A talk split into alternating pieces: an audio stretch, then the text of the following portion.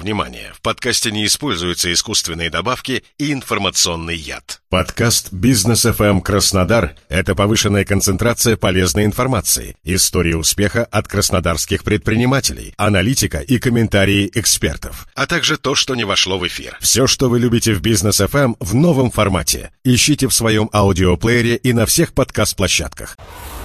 Взлетная полоса. Совместный проект медиагруппы РБК Юг и Северный Кавказ и Business FM. Медиагруппа РБК Юг и Северный Кавказ и радиостанция Business FM Краснодар продолжают совместный проект «Взлетная полоса. Бизнес о возможностях». Мы выходим сразу на двух платформах. Меня зовут Станислав Бандурка. Пристегнитесь, мы взлетаем. Гость нашего сегодняшнего выпуска – управляющий ресторана «Villa Verde» Иван Мандрик. Иван, здравствуйте. Здравствуйте. Спасибо, что согласились на интервью. Спасибо, что пригласили. Очевидно, что все экономические трудности, которые возникли в 2022 году, продолжаются по сей день, потребовали своего рода такой дополнительной мобилизации сил от управленцев во всех сферах, включая и вашу. Не успели отменить буквально в прошлом году ковидные ограничения, как сразу же наступил февраль 2022 года. Были ли у вас в связи с этими событиями периоды шока, неопределенности? Если да, как долго они длились? Были, были в феврале, логично. В основном э, это коснулось мар- марта прошлого года. Потом был шоковая такая ситуация в середине октября прошлого года. Весна 23 года лучше в два раза мы подняли экономику в два раза лучше, чем в прошлом году. Но я думаю, даже тоже мы подняли. В том году она упала в два раза. А лето идем также. Ну, плюс-минус 5% там. Про статистику актуальную будем говорить дальше. Уже этим летом ужин в ресторанах России подорожал на 10% по оценке Федерации рестораторов и ательеров страны. В целом тренд на рост цен наблюдается как минимум с начала прошлого года. В связи с этим Подтверждается ли такая статистика у вас? Как меняется посещаемость в связи с этим? Вот, да, я согласен с этим полностью. Я думаю, что где-то на 10, если взять алкогольную продукцию, она некоторая подорожала на 100%, а не на 10. Да? Что касается среднего чека, да, он вырос. Он вырос тоже процентов на 10-15.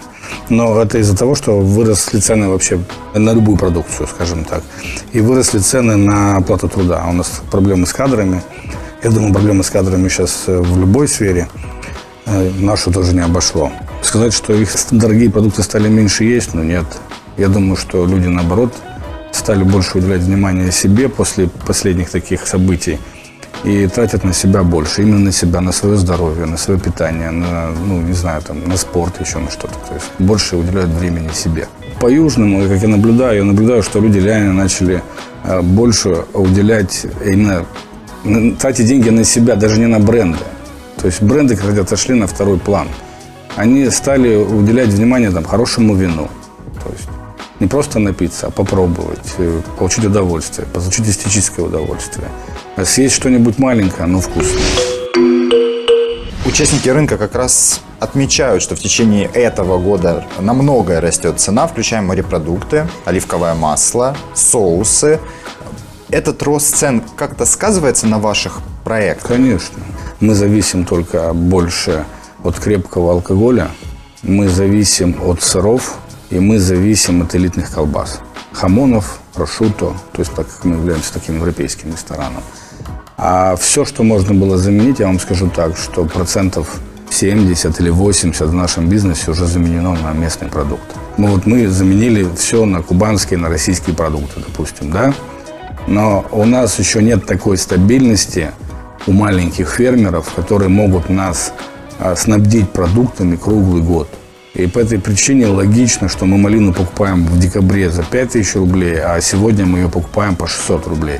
То есть, понимаете разницу, отсюда корректируется и ценовая политика. Это сторона из Динского района, э, цыплята корнишон, у меня Василковский и Динской район тоже. Э, Васюринское, мясо мы берем говядину. Ну, что еще такое? Из ягнятины это и козлятины мы берем ее у фермеров э, с Обширонска. Вопрос эксклюзивности продукта. Например, э, фуагру у нас никто не производит. Ну, вернее, производят, но качество чуть-чуть, чуть-чуть не то. То есть она горчит. Производит в Корчаве, Черкесии. Если взять, э, например, тот же сыр пармезан, никто в мире его не смог повторить. Не потому, что мы такие плохие или хорошие. Мало того, я бы рекомендовал всем э, сыроварам, которые делают, ни в коем случае не уходить э, в повторение итальянских либо французских сыров. И не получится. Производите свои, производите свои вкусные, интересные, и не надо на кого, ни на кого оглядываться. И у вас все получится, это точно. А у вас получится, а мы поможем продать, скажем так. Взлетная полоса. Совместный проект медиагруппы РБК Юг и Северный Кавказ и Бизнес ФМ. Иван, мы не так давно общались с основателем управляющей компании. Она работает в премиальном сегменте э, с отелями, в частности. И он отмечал острый дефицит линейного персонала. Горничных, администраторов ресепшена, официантов, в частности. Очевидно, что события прошлого года, включая мобилизацию, не могли не сказаться на обеспеченности вашей индустрии кадрами. Э, на ваш взгляд, насколько ситуация с кадрами, например, за последние полгода изменилась? Как вы решаете проблемы с кадрами в ваших проектах? Начнем с того, что все кадры, которые работают со мной, я всегда к ним относился как к своей семье. И, например, основной костяк со мной уже 12-14 лет. А что мы делаем? Мы все-таки берем молодых ребят, которые хотят работать в этой сфере, которые стремятся идти именно ну, по поварскому искусству. Здесь чуть попроще, потому что это все-таки профессия э, на данный момент достаточно как бы распиарена и она уважаема, скажем так. И по этой причине сюда чуть-чуть проще найти, но опять же приходят молодые ребята, кто-то ломается, кто-то не ломается, кто остается с нами, слава богу. С кадрами не будет все хорошо, с кадрами будет все хуже и хуже. Опять же, понятно, что сказалась мобилизация, многие уехали, многие покидали свои рабочие места. Может быть, в ближайшие там 3-4 года, когда пока это все будет происходить, с кадрами у нас ничего не нормализуется. Но что делать?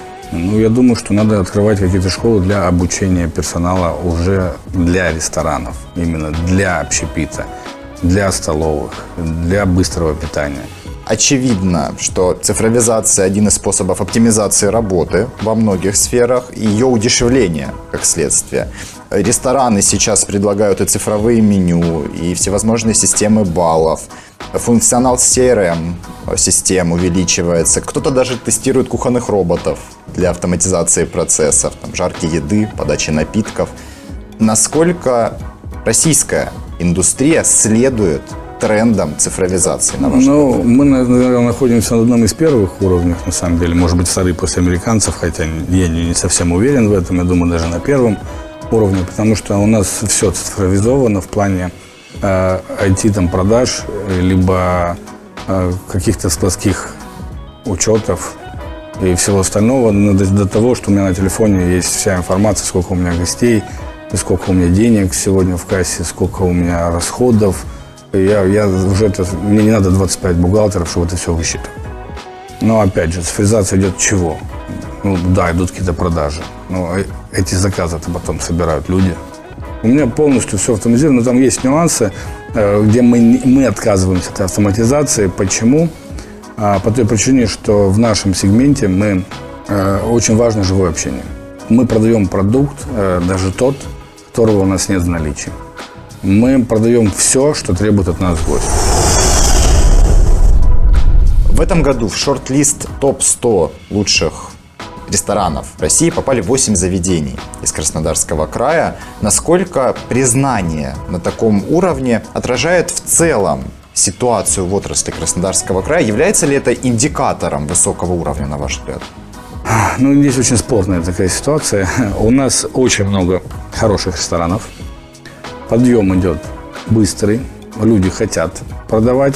Но если взять, например, сам Краснодар, все-таки Краснодар, учитывая, что у нас сейчас нет логистики, мы не являемся туристическим городом. У нас одни и те же гости. То есть это наши жители Краснодара. Приезжих очень мало. И тут э, сильно не разовьешься, скажем так. Взять, например, тот же Сочи, да. Но опять же, у Сочи тоже есть какие-то большие проблемы в том, что есть хороший ресторан, а у них очень большая загруженность, и они начинают уже прям, ну, скажем, по-нашему вшиваться, да.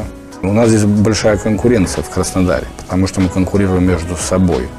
И опять же, у нас гостей не добавляется. Они одни и те же, это наши жители да, города. И по этой причине мы должны их удивлять каждый день. Что-то новое, что-то интересное, что-то нестандартное. Да? А взять тот же Сочи, все-таки там туристический поток. Взлетная полоса. Совместный проект медиагруппы РБК Юг и Северный Кавказ и Бизнес ФМ. В нынешних экономических условиях можете ли вы посоветовать новым игрокам входить в ваш бизнес? Ох, я посоветую даже не то, что новым, всем игрокам, например, специалисты, они сами понимают, надо им входить в этот бизнес или не надо. Люди, которые этим бизнесом никогда не занимались, я рекомендую их его изучить. Я рекомендую поработать в этом бизнесе. И э, люди, которые думают, что открыть ресторан – это нанять двух поварят и двух официантов, и у вас будет все четко, ну, это абсолютно не так.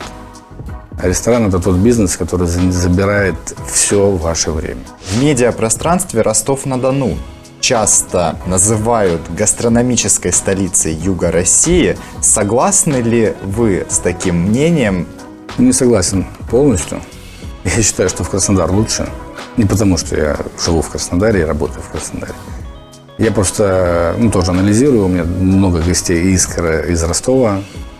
Опять же, у нас такой достаточно высокий сегмент. И мы работаем с разными гостями. И Москва, и Питер, и ну, со всей России. Челябинск. Приезжают к нам достаточно крупные бизнесмены. А Ростов, он, я бы сказал, в хорошем среднем сегменте. А, а то, что говорят в Краснодаре, это просто, а, ну, как и все люди, а, не умеют любить то, что не имеют. Что, я скажу даже больше, у нас есть рестораны, которые можно сравнить там, даже с Москвой и с мировым рынком. И мы достойны этого. Иван, резюмируя наш разговор, если все будет продолжаться так, как идет сейчас, в каком состоянии будет ресторанная индустрия России лет через 10, например? Про наш регион, если говорить. Смотрите, если дальше это пойдет так, как идет сейчас, э, открываться, я думаю, вообще не вижу смысла новым заведениям. А будут хорошо работать и заведения быстрого питания или монорестораны, это блюдо, рестораны одного блюда, или недорогие развлекательные пабы, скажем так. А что касается в премиальном сегменте, ну, для Краснодарского э, края достаточно 10-15 заведений. Если это взять рестораны среднего уровня, там, ну, там какую-то пиццу съесть, там, кусочек мяса на углях скушать, ну, таких может быть больше. А что касается Сочи, ну, Сочи это, ну, это, я бы сказал, даже не, не знаю, это Подмосковье. Туда приезжают люди с деньгами, потому что основная часть э, крупного бизнеса, чиновничего аппарата, им же запрещено выезжать за рубеж. У них, а кроме нашего моря, ну, есть еще Балтика. Все. Ситуация экономическая может быть разная. Ну, я думаю, если только нарушатся сильно логистические какие-то коридоры, мы тогда просто перейдем на местные полностью продукты. Иван, спасибо вам большое за общение. Спасибо вам. Взлетная полоса. Совместный проект медиагруппы РБК Юг и Северный Кавказ и Бизнес ФМ.